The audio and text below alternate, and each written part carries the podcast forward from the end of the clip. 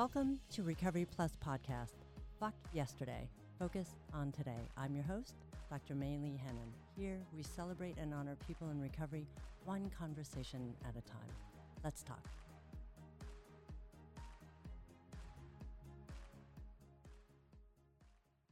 Welcome back. This is episode 30. My next guest is Kimberly Clark. Kimberly is a recovered addict and Navy veteran. Kimberly enrolled in the military at 17 years old and was medically discharged at 19 years old, and now choosing every day to be healed and operate in her purpose. Kimberly spent over 10 years in active addiction after military sexual trauma and was diagnosed with severe PTSD. She was in and out of jail, rehabs, and psychiatric units, trying any and everything to get her life together.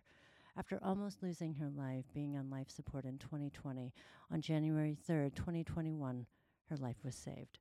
Now she's a passionate mind coach, certified peer support specialist, a published author, the book Stuck Between Pleasure and Pleasing God, a motivational speaker, and a state leader for a national veteran suicide awareness nonprofit organization called Mission 22. Take a listen to her inspiring story.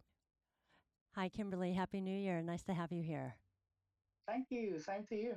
So let's just start a little bit about kind of what your thoughts were about the military, what made you go in, and how old were you? And then what happened? Absolutely. Well, I joined at 17 years old. Um, I've always kind of loved the thought of wearing the uniform. I thought it was, I don't know, you, you kind of look, um, you get respect when you wear a uniform, right? And so the Navy uniform is one of my actually one of my favorites back in the day. So I chose the Navy. I went in. I actually had a scholarship for the debate team in high school to go to college, and I was going to go there to University of Louisiana Monroe and major in psychology, minor in, minor in social work. But I ended up talking to this doggone recruiter, and he lied to me, um, mm. like he lies to a lot of people, right? And you know, just told me all the great things that, that I wanted to hear and stuff like that. And so I wanted to go to school, travel the world at the same time. So I did that. Went to basic training in Chicago, Illinois. Um, was stationed in Guam. Wow. So I think I came home for two weeks. Um, party, party, party. Um, I think I wore my uniform every day, literally every day for those two weeks when I got home. I was so proud of the accomplishment I did. Mm-hmm. Yeah. So I went to Guam. I was an operations specialist. So I basically worked uh, on the bridge. I worked with radar and stuff like that. And so um, I actually got to drive the ship, the helm and lee helm. I was taught that as well. Wow. And oh my goodness. And how old are you at this point doing that? 17. 17. 17. Were you like one of the youngest folks over there? Oh, uh, I believe so. I think, well, then uh, there was a lot of people that, you know, that, that um, yeah, they, they got in at 17, 18, around that age. Mm-hmm. So, well, that's yeah. amazing. So it sounded great at the time. Right, right. At and, that time, absolutely. And then what? Yeah. And so I would, we would party all the time. We would drink, you know, sailors are kind of known for drinking. Mm-hmm. So we party a lot. And this one particular night, I went out partying with some friends of mine. I'd hung out with mostly guys back then. I was a little bit tomboyish, still is today. Mm-hmm. And we were drinking and partying, and I got maybe the most drunk I'd ever been, and asked one of my friends to take me back to my room. And he took me back, and he raped me. Mm-hmm. And I can remember him. I remember flashes of. I don't remember everything that happened, but I remember flashes of him, you know, being on top of me and him saying I remember this so vividly. Man, I shouldn't be doing this, but she's not gonna let me do it any other way. And so I didn't tell anybody for like the first few weeks. I kind of just there, but I knew something was different. I knew something was was definitely shit had definitely shifted within me. Oh yeah. And I finally broke down and told one of my friends, uh, one of the guys that I called my brother. Mm-hmm. I'd met him before I went to Guam, online and he went and confronted the guy with like seven of his friends and of course the guy denied it but it was in front of the barracks so everybody pretty much heard it what happened and it got back to my chain of command.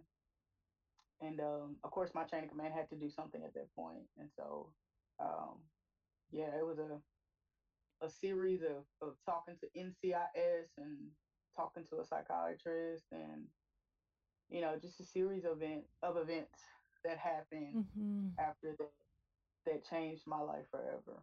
I mean, let's back up for a second. I mean, first of all, being so young, a woman and a woman of color in the military, one.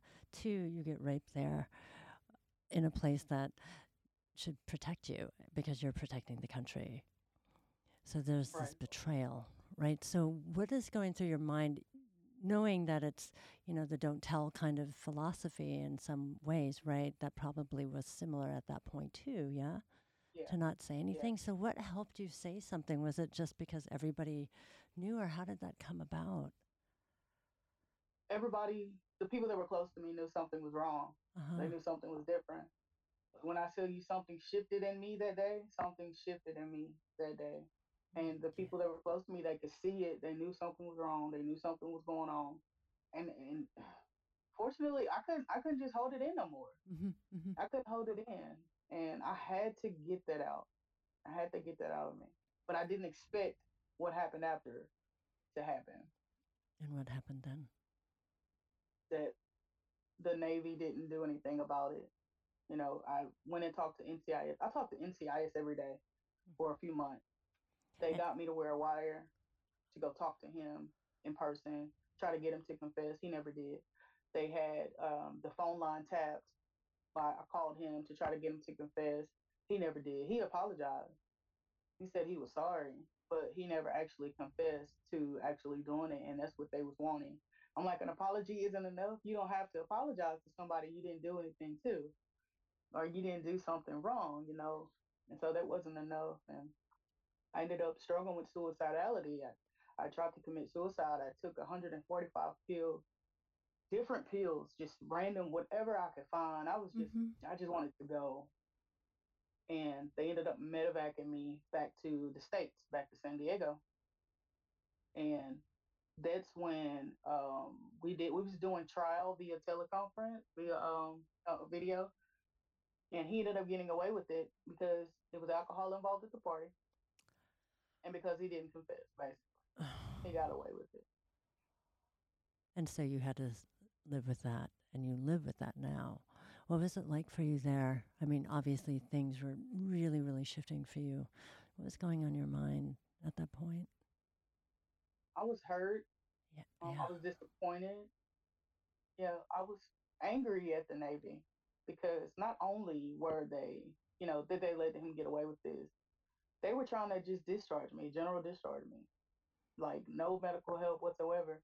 And literally, the only reason why I got a medical discharge is because I kept having to go back to like what you call, I guess, the psych ward hmm in the Navy. I kept having to go back because I, I couldn't deal with me. I couldn't face me. I didn't know how to deal with that, you know. And I, I just the only way that I saw I could deal with it was to just n- not be alive. All right? Mhm. it was that strong. It was that heavy. And so that's literally the only reason why they gave me a medical discharge because I kept having to go back and forth to the hospital. Otherwise, when they first sent me back to San Diego, they were just going to discharge me. They were giving me a medical. They were they wasn't giving me a medical discharge.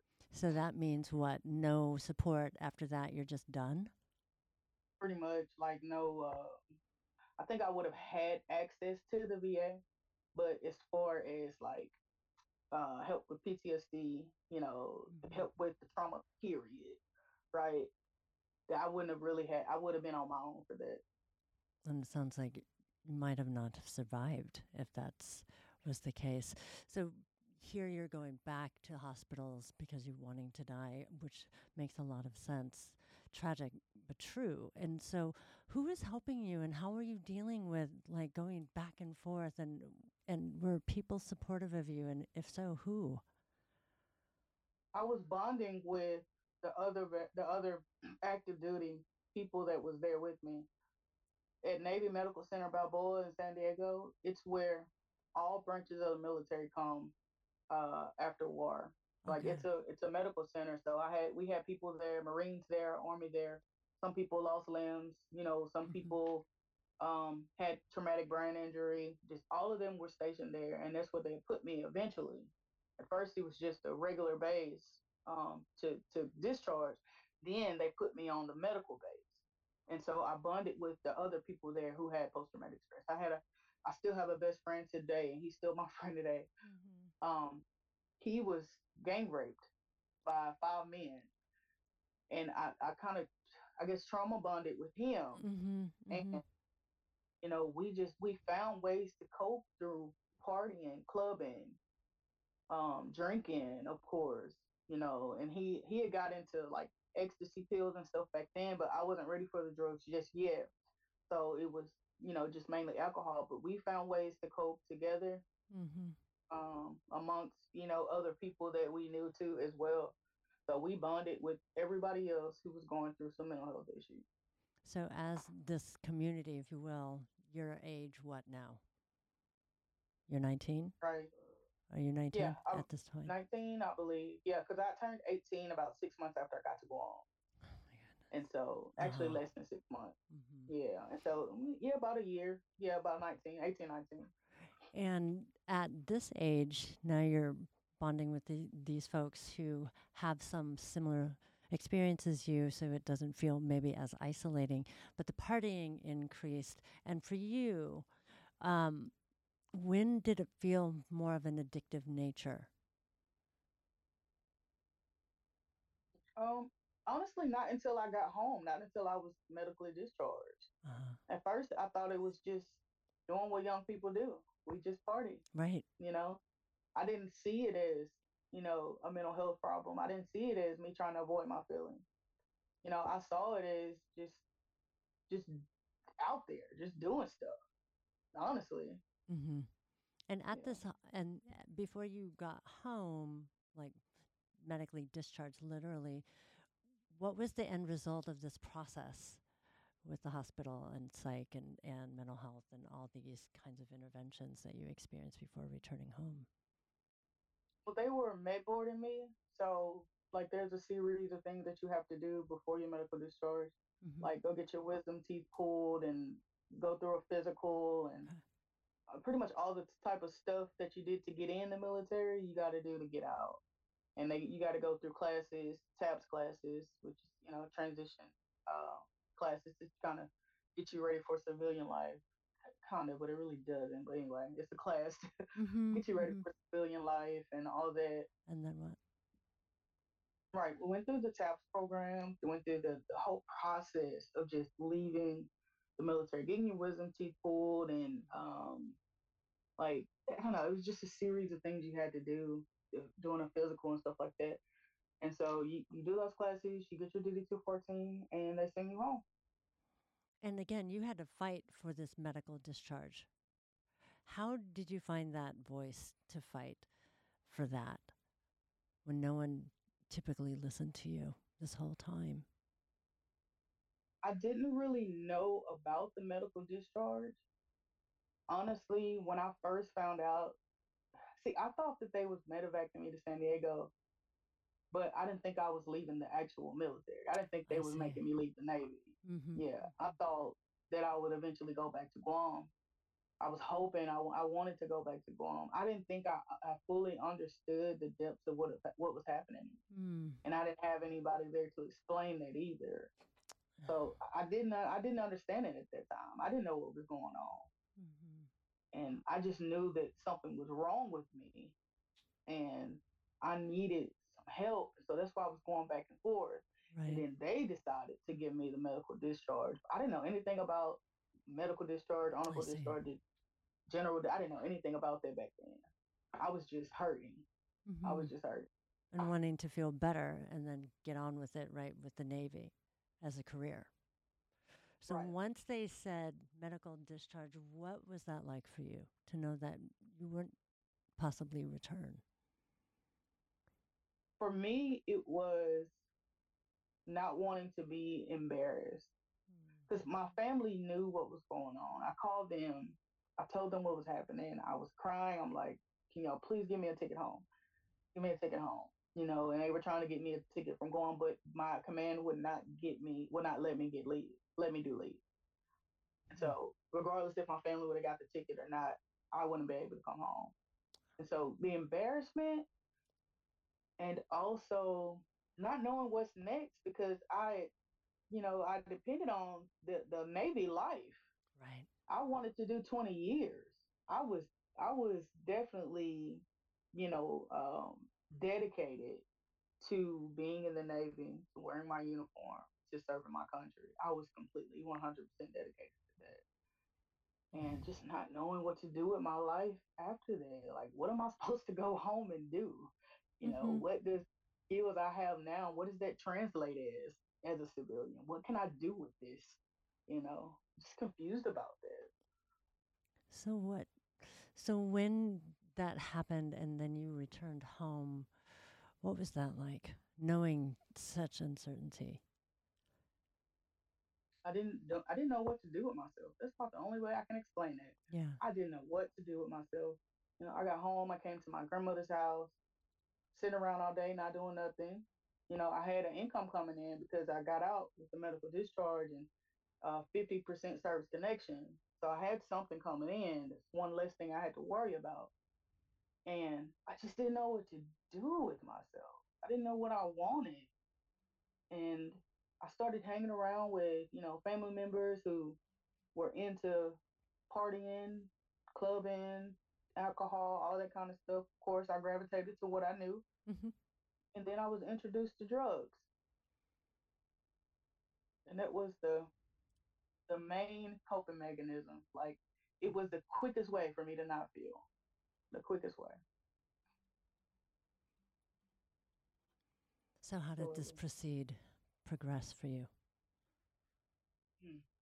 when I came home, it was like the fall of 2009, a raining and stormy day. You know, I, I came home from the Navy. I was broken. I was full of fear. I was just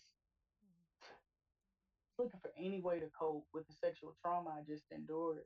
And so I went out partying with some family members, riding around drinking, listening to music, and we ended up at my cousin's boyfriend's house.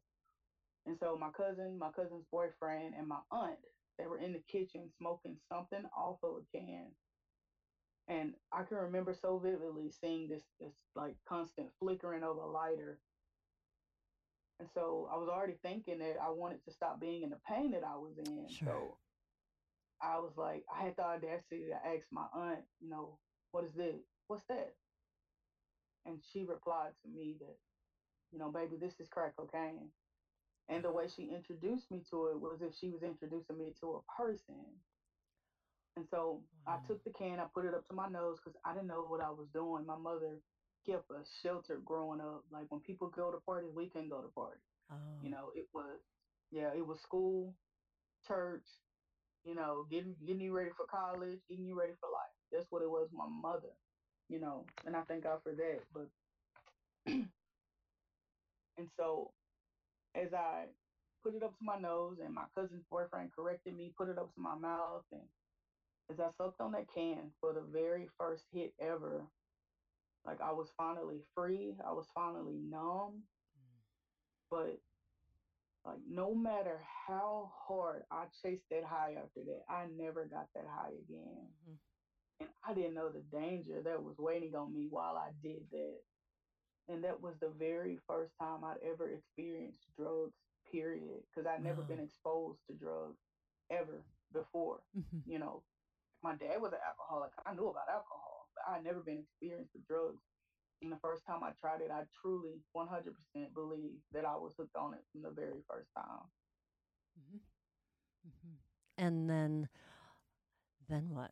So now you've introduced to this love of your life. It's almost like it's interesting how you describe getting introduced to crack cocaine as a person. So now that you know them, what was that relationship like? Love the way you did that. It was, it's like the most toxic relationship ever. You know, I, I started, you know, going to look for it on my own. Um, the word, you know, got back to my family members and my brother who lives in Arkansas. I live in Louisiana, which is about maybe a six hour drive. hmm He came down here in the middle of the night one night when he found out about it and staged the intervention. And he had about maybe six or seven of my cousins. They staged an intervention, and I, I, w- I went to rehab for the first time in Temple, Texas. and I went to rehab, and I was doing okay because I was going through this uh, MST program, which is military sexual program for women, hmm doing really good. But the dorm was domiciliary was both men and women. So I met this guy at a Narcotics Anonymous meeting. I got into it with one of the girls in the meeting, and they were threatening to kick me out. And I wasn't ready to go home. I'd only been there maybe 35 days. I knew hmm I wasn't ready. hmm And so I was crying at the meeting, and he came up to me, took me to the other room, wiped my tears away, and told me that he knew somebody there, knew, that knew the director there that he could talk to, to at the very least get me in another program so that I could stay at the domicile. So he did that. He did exactly what he said he was gonna do. We kept in touch with each other. He became my sponsor. At that point, I didn't know.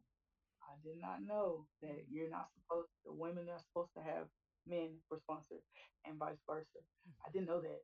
And he had 15, 16 years, so he did.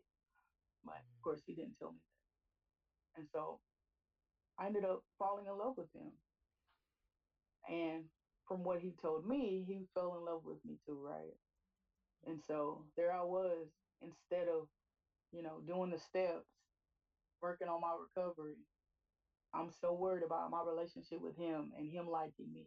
hmm And, you know, and, and, and at one point I feel like I was really serving him. Oh. And so come to find out he had, you know, he was married the whole time. Um, he would pick arguments with his wife so she wouldn't come to the meetings that I was coming to, you know, stuff like that. And he had been doing this to newcomers for years. And none of the other women that who I was supposed to be close with in the meeting warned me about it. They knew that I was talking to him. They didn't tell me anything about it. And then when I came for came to them for help and support, they hung up on me. They hung up on me like I'm the one did something wrong. Like I Wow. I had no idea this guy was married. I just and this was the first time I'd ever even fell in love with a man before. hmm The very first time was with him. And it, it steered me away from Narcotics Anonymous, from Alcoholics Anonymous, steered me away from the rooms because of like that whole meeting was sick. hmm They were sick.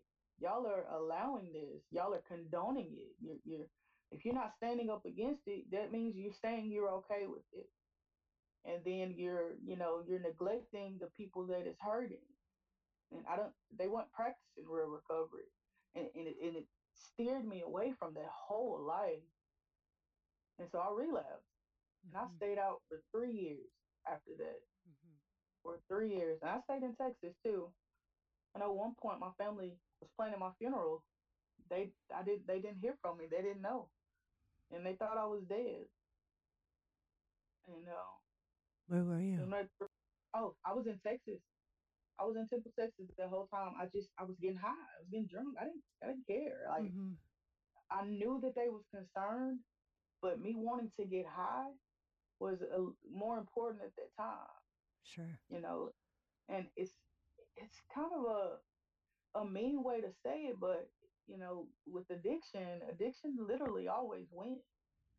You know, it always wins, regardless of how good of intentions we have. Addiction always wins. And so, yeah, I stayed out for three years after that. When you say And stay out, what did that look like literally? in and out of homelessness, hmm uh, hanging around this uh, this one so-called friend I had.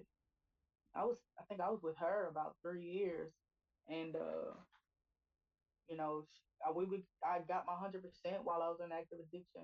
My hundred percent service connections, meaning I got more money from the VA. Mm-hmm. It was quite literally the worst time to get in advance. You know what I mean? And so Mm. I would use up all my money every month and still have nowhere to stay. We stand with with, with whoever will let us stay with them. Mm-hmm. You know, homelessness, just using, getting high, getting drunk every single day. There may be times when we would stay off of it for like a week or so, but that was it. That's only because our body made us. Mm-hmm. It's only because our body made us. Wow. Three years. because that's what your body made us do. Mhm. How did Yeah. you get the hell out of there? What happened? Just the, my, the friend of mine, she went to jail. That was the one that was kind of. See, I didn't know. I'm not hood. I'm country, right? So I didn't know much about that lifestyle. Right. So she was kind of doing everything in that lifestyle, so I wouldn't have to, right? So I wouldn't have to be exposed to it. Oh. and I was Mhm. exposed to it still to a certain extent, but only to a certain extent, right? Because I didn't know anything about manipulation, about stealing, about I you know all the stuff that come with the street life. I didn't grow up like that, Right. but you know, when you're living in active addiction and in the street life, you kind of have to know that to survive. Right. And so with her being around, she protected me. She, you know, took care of me. I didn't have to, you know, do all of the things. Some of the things, yeah, but not Mhm. all of the things. hmm And so when she went to jail, I was left with all the predators, all the wolves. Mm. And I knew I was way out of my element and I didn't know nothing about it. And so I called my family. Uh, when I got paid, I went and sent them money to get a rental car and all that because I knew I would be broke by the time they got there. And um, they came and got me. And I came back to Louisiana. So to get out was because you got exposed to the wolves, and that scared Yeah. scared you because you knew your friend was protecting you. And so when you got home, I mean, it's kind of amazing you survived that in the first place. What's interesting is AA and NA at that point abandoned you and betrayed you, similar to the Navy. Right. Right. So two major things that weren't supposed to do that now have done Mhm. that. So that impacts kind of your view on life, right? So if these things don't care for you, so you know, going back home, what did you do having that knowing those those agencies betrayed you? How does that affect you moving forward now? Well, I, I, I went to another rehabilitation. I went to another rehab. I was, you know, steady continuously over the course of the ten years I was in active addiction. I, I, I repeatedly tried to get it right, and that's what I did when I got back to Louisiana. And um, I tried to get it right. I even, you know, got enrolled in school, online school, ICDC for addiction counseling. Um, eventually got all the way up to my externship, and that's when I relapsed again. Yeah, and I, you know, there was a period of about maybe three or four, four years where, you know, I was in and out of rehab, in and out of rehab. And then I met my ex-husband. I met him when I had about seven months clean. He was 30 years older than me. 30 years older? Um, 30 Okay. years older. okay. Yeah. Those those same issues, you know, that made me want the guy in Temple, Texas, were the same issues that made me want someone 30 years older than me.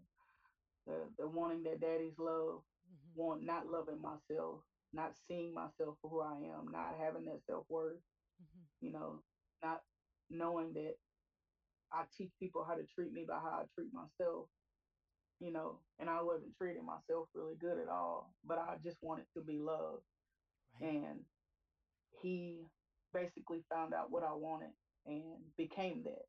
So I met my ex-husband. Um, he ended up being narcissistic, manipulative. Um, he would gaslight. He would say something and you know say he didn't say it, and I'm like, I know, I clearly heard it. I mean, try that with somebody with post Oh, yeah. I mean, it feels crazy making, right? Right, right. And then yeah. get so reactivated. really, yes, absolutely, exactly. And so I would feel like I was crazy. And so I started acting like I was crazy. I really felt like I was he had a way of of making me feel like I was just so lucky to be with him. Like he was the Mhm. privilege, you know.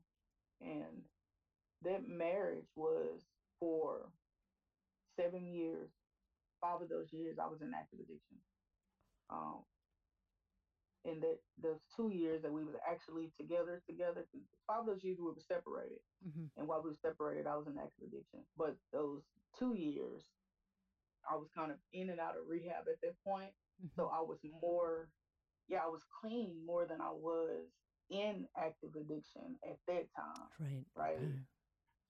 And so, man, those seven years, you're talking about not knowing where I was coming and going, not knowing who I was, not knowing what I wanted, because I was so caught up in being in a relationship with him, Mhm. pleasing him. And I don't know if you know anything about narcissists, but they can Mhm. make you feel like you are the center of the world. And then Mhm. at the next moment, they hate you. They cannot stand you. They talk about you like a dog to anybody that will listen. And he used me for, you know, my money and my stability or whatever, because he had been in jail for 20 years. And I didn't find this out till later. But he had been in jail for 20 years for selling drugs back in the day, back in the 90s or whatever Mhm. and he got out under a new law. He he had had a life sentence, and uh, he was out maybe six months when I met him. And Oh. so I eventually found out that you know he was bisexual, and that devastated me because it made me feel like there's something wrong with me, or I look like a man, or why did he want me? Because Mhm. I look like a man, because I acted like a man, or you know whatever the case may be, Mm. and because he didn't tell me, and so I would hear it from other people, and I would ask him, hey, listen you had a life sentence. If there was something that you you know if you were in jail and you you you know you didn't think you was getting out. So i understand Mhm. right but tell me the truth just you know let me hear it from you tell me the truth if that's what happened and he would always deny it and turn it around on me and make me Mhm. feel like the worst person in the world and you know later found out that it was true he was bisexual he was bisexual before he even went to jail so Mhm. there wasn't a jail thing he was just who he was Mhm. and it just made me feel bad about me and who I was. And you know, we we separated. We separated. I stayed out, and in 2018, I just I had enough. Mhm. I had Mhm. enough. You know, I had my son. My my son was uh, what two or three years old. My mom had both of my kids because I was in active addiction, um, and because he was a alcoholic who you know didn't want to admit he was an alcoholic. And so, and I, I made that decision to give my kids to my mom because I knew that I didn't want them around what I was doing. Mhm. Mhm. I ever want them to see me get high. Absolutely. And so I, in 2018, I made that decision. I'm like, I got to, I got to do better. My kids deserve a, a sane mother, a, a, a loving, kind mother, a Mhm. present mother. You know, and so I, I, I went to, to rehab in, in Arkansas. Listen, I've been to I don't know how many different rehabs across Mhm. this country Mhm. because veterans are able to go to any VA across the country, you know, whenever they do. So I went to this this rehab in, in Little Rock, and then my ex husband he went to jail again Mm. for threatening to blow up the VA. Um, yeah, Good God. yeah, long story. but the the way I saw it is, as crazy as he tried to make me seem, you know, when he went to jail for that specific thing, like it kind of backfired on him. Mhm.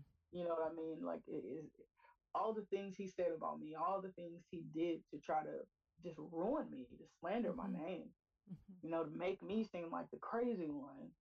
You know, it back literally backfired on him. So he stayed in jail two years. That whole two years I was clean. And um yeah, I got myself together, got a got a nice truck, got a nice uh, apartment, gated community. I mean, it was gorgeous. Like I really just started I really saw the light again, got back on my feet Mhm. But back then, I wasn't doing it for me. I think back then I was doing it for my kids, Mhm. right? Mhm. And so as soon as the pandemic hit in 2020, there was no more meetings. There was no more, you can't go out anywhere. You can't do anything anymore. And so I got so overwhelmed and I mm. felt so alone. And literally, when I tell you everything else was closed but the liquor stores, everything was closed but the liquor stores. Yeah, literally. Mm. I went to the liquor store and I was off to the races. Off to the races and stayed out until January 3rd, 2021. That's when my life was saved and I haven't looked back since. So it is now 2023 January. So that's an amazing time. And you didn't look back. What's amazing is that you survived because you have almost died multiple times. right? And Absolutely. so at this point, you know, you do so many things for the community, for veterans, um, being a peer support counselor and coach. So, looking back at this time in your life, what do you think your relationship is with your addiction and with your trauma now? With my trauma, I'm healed. I'm delivered. I'm set free. Um, I know that I'm constantly growing. I'm constantly working on me, working on, you know, those limiting beliefs that pop up. Mhm. You know, those um those those disappointments that pop up. The way that I handle disappointment, the way that I handle like betrayal and, Mhm. and, and things like that. And so I'm constantly growing. I know that I've I've worked through that trauma with EMDR therapy. Mhm. And I literally worked one trauma at a time, childhood all the way up to adulthood. I worked on them. As my addiction, I know that I can never pick up a drink. I cannot, I, I wouldn't even be around people who are getting high and drinking, not even to test it. You know what I mean? Like, I, I know that about myself because I Mhm. know when I go out, when I go hard, I go hard. And I leave home for years, for years. And so I know that that I wouldn't say yeah, I'm gonna say conquered. That I've conquered. I've conquered. I know that I'm recovered on purpose. I'm recovered on purpose. That's the relationship I have with them. Recovered on purpose. That's so beautiful because it's a def- defining moment and defining way of looking at yourself now. So you spoke about the fear not really knowing. It was kind of like rudderless, the ship floating somewhere without a direction. Tell me what you do now and what is your direction? Absolutely. Yeah. Well, I'm a, uh, as you stated, I'm a certified peer support specialist. Um, I work for the Louisiana Department of Health. And so, uh, by the way, I gotta add this in there. If there's anybody who has a record, I'm a two-time felon with I don't know how many misdemeanors, all directly resulting from drugs and alcohol. It does not matter your past circumstances. It doesn't matter your your past life, your disappointments, your toxic relationships. It doesn't matter anything you've done in your past. If you you can choose at any time to change your narrative, you can choose at any time to change your life. Because there's no way with somebody with a record like mine, I should be working for the Louisiana Department of Health, but yet here I am. And so that tells you right there that you can literally do anything you set out to do if you choose to. Yeah, I work for ODA. Well, let me stop you right there. I think that's beautiful. I appreciate you saying that because that's what I was going to say. If there is some people listening who they are that are contemplating, you know, there's always this I'm so unique. There's no way people will understand because I have this unique pain, you know, um, terminal uniqueness, right? And a Yeah. lot of it is like, well, comparing horror stories. You hear this in meetings and all of that, Mhm. right? I mean, your story is pretty pretty gnarly. I'm not gonna lie, right? And Yeah. and so there are many things in your life that led you to choosing. Sometimes it had to be about your children. Sometimes it had to be something else. But at what point did you recognize and consistently state, "It's about my recovery for me," and not feel shame and or feel less shame, and maybe and have no selfishness around that? How did you get to that point, and how do you stay there as much as you can? Well, in 2020, like when I was getting high, I see at first it started me getting high to forget those traumas. Mhm. And then I noticed that when I got high, I thought about the traumas. I'm like, this ain't even working no more. Right? I Uh-huh. keep thinking about all these bad things that's been happening to me. I have to face this. I have to face this. Oh, you didn't have have to to. You chose to. I chose chose to, to right? face it. Why? Why would you want to do that? All these years you didn't have to, Kimberly, and then all of a sudden. But it wasn't all of a sudden, was it? No, it wasn't. I, I got tired. I got Ah, tired. I just got tired of me. I got tired of what I was doing. You know, it, it wasn't, you know, nothing specific that I did. Sure. It was just, I, I got tired. Now, I think everybody comes to a point where they will just get tired, but it's what you do after you get tired that's important. And Right. it's definitely need to make sure that you have a plan. Whenever yes. you want to get away from that stuff, have a plan. Call somebody that loves you and supports you. Say, look, when I'm ready, this is what I want to do. I want to go to detox here. I want to go to rehab here. And after that, I want to go to sober living here. Have a plan so that whenever you get ready, you know what you're going to do. And also, one of the things you kept saying, which I think is so important, is you tried to get it right. You kept trying to get it right. And the thing is, research shows that if you can try to get through the shitty part, the really dark, dark parts, people recover. People actually recover. We know this Yes. as a fact. And you are living proof that, Absolutely. but you got to keep trying, right? And what helps you keep trying for you? For me, Now, what keeps you trying, keeps you going? just knowing my worth, Ah, knowing that I have purpose. Literally, everybody has a purpose. Everybody has a purpose. And I mean, don't you want to find out what that purpose is? The only way for us to find out what that purpose is is Mhm. for us to get a clear mind. And I'm telling you, when you're operating in your purpose on a daily basis, right? When you're operating in your purpose, it's no, it's a feeling like no other. It's better than a high. It's the It's best better high. It is. Right? it is. Yes. And what is your purpose now? What are you doing that is meaningful to you? My purpose is helping others find recovery.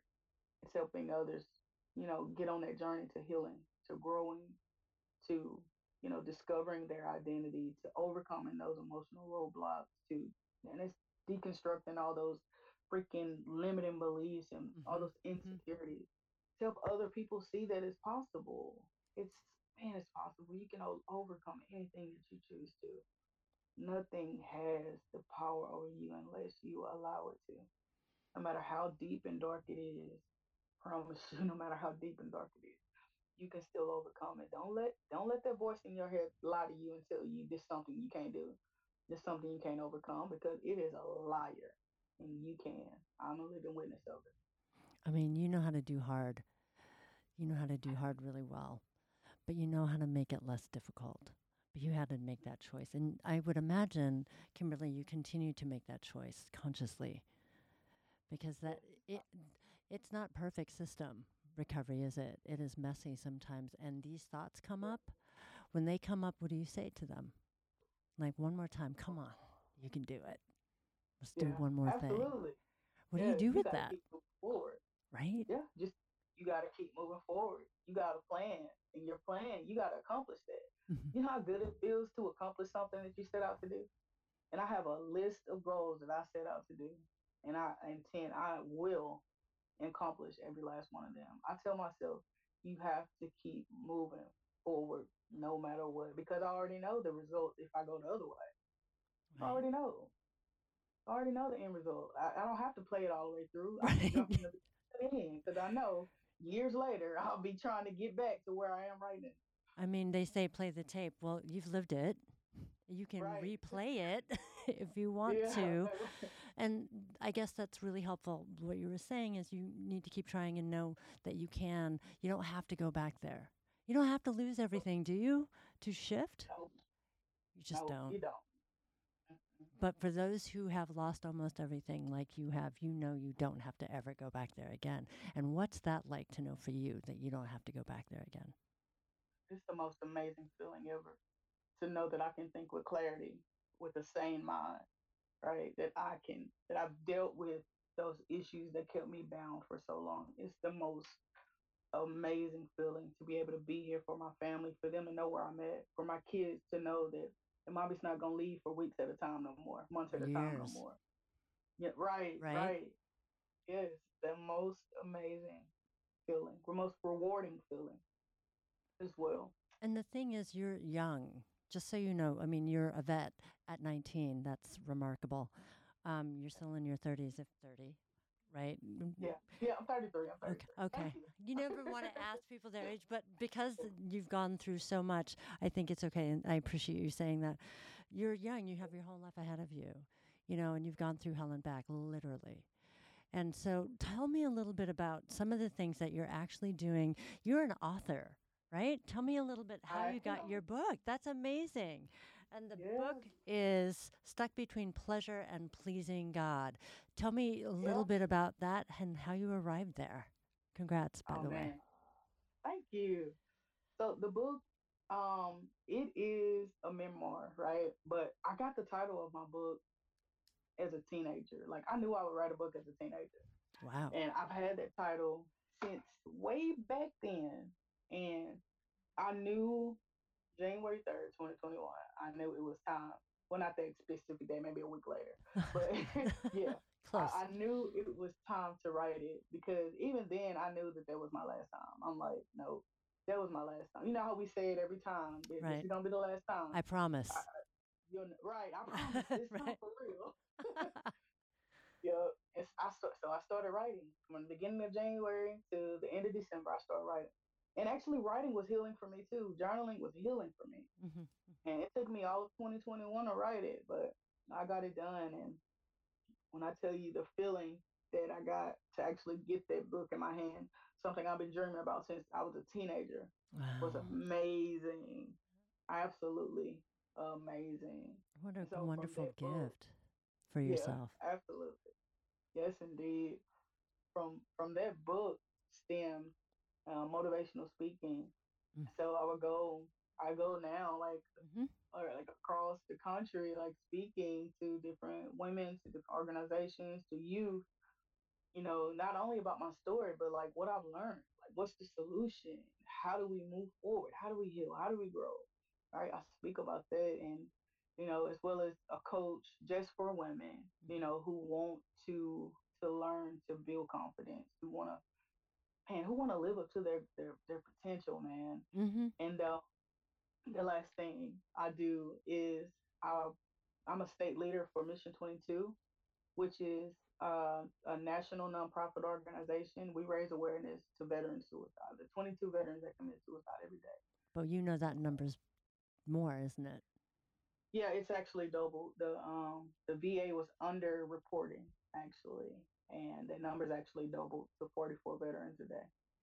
So not only are you an author, but you work as a as a counselor for peer support for addiction, and also a coach. But Mission Twenty Two, s- quote unquote forty four, um, you know what's that like? Because you were you were probably a good recipient for Mission Twenty Two.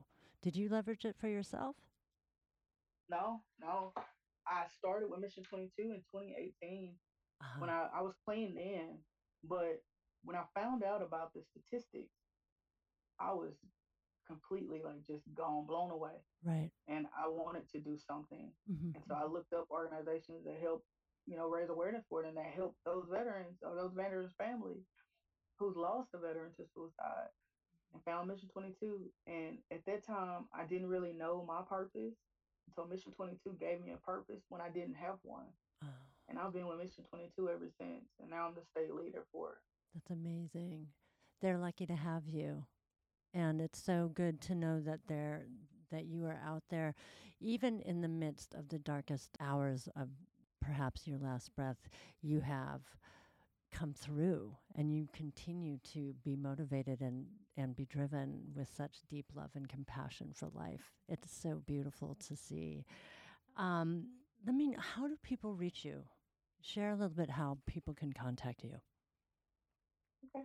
Well, I have a website, um, www.kimberlycares.org, or you can email me at info at kimberlycares.org.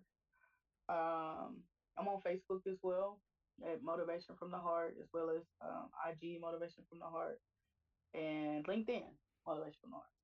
So definitely. Excellent, excellent, excellent. I mean, what a beautiful way to kind of hear your story and how you get to the other side to start the new year. Um, what is next for you? You've done so much. What is next for you now before we end? Next is doing motivational speaking and coaching full time. Nice. right now it's it's um you know it's kind of at the beginning stages i'm Mhm. you know just getting everything situated but i definitely want to do it full time i'm doing it part time Wonderful. If there's one thing you would say to our listeners about recovery, what would you share with them? to keep moving forward to keep going, regardless of if you if you relapse, regardless if you you know go through grief, regardless if you go through a failure, you know, regardless of what you go through, keep moving forward. Because look at my life. I'm telling you, I've tried over and over again over 10 years, mm-hmm. but I it, it panned out. It panned out and it will pan out for you too. So keep the faith and keep moving forward. Well, I appreciate that. Thank you so much, Kimberly. It was a pleasure to talk with you. Thank you. You as well. Thank you for listening to Recovery Plus podcast Fuck Yesterday, Focus on Today.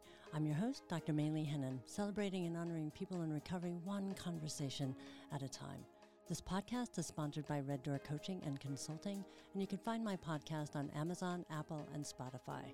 Also, you can find me at my website at www.reddoorcc.com. You can email me at mhennon at reddoorcc.com if you're interested in transformational coaching. Thanks again for listening. Talk soon.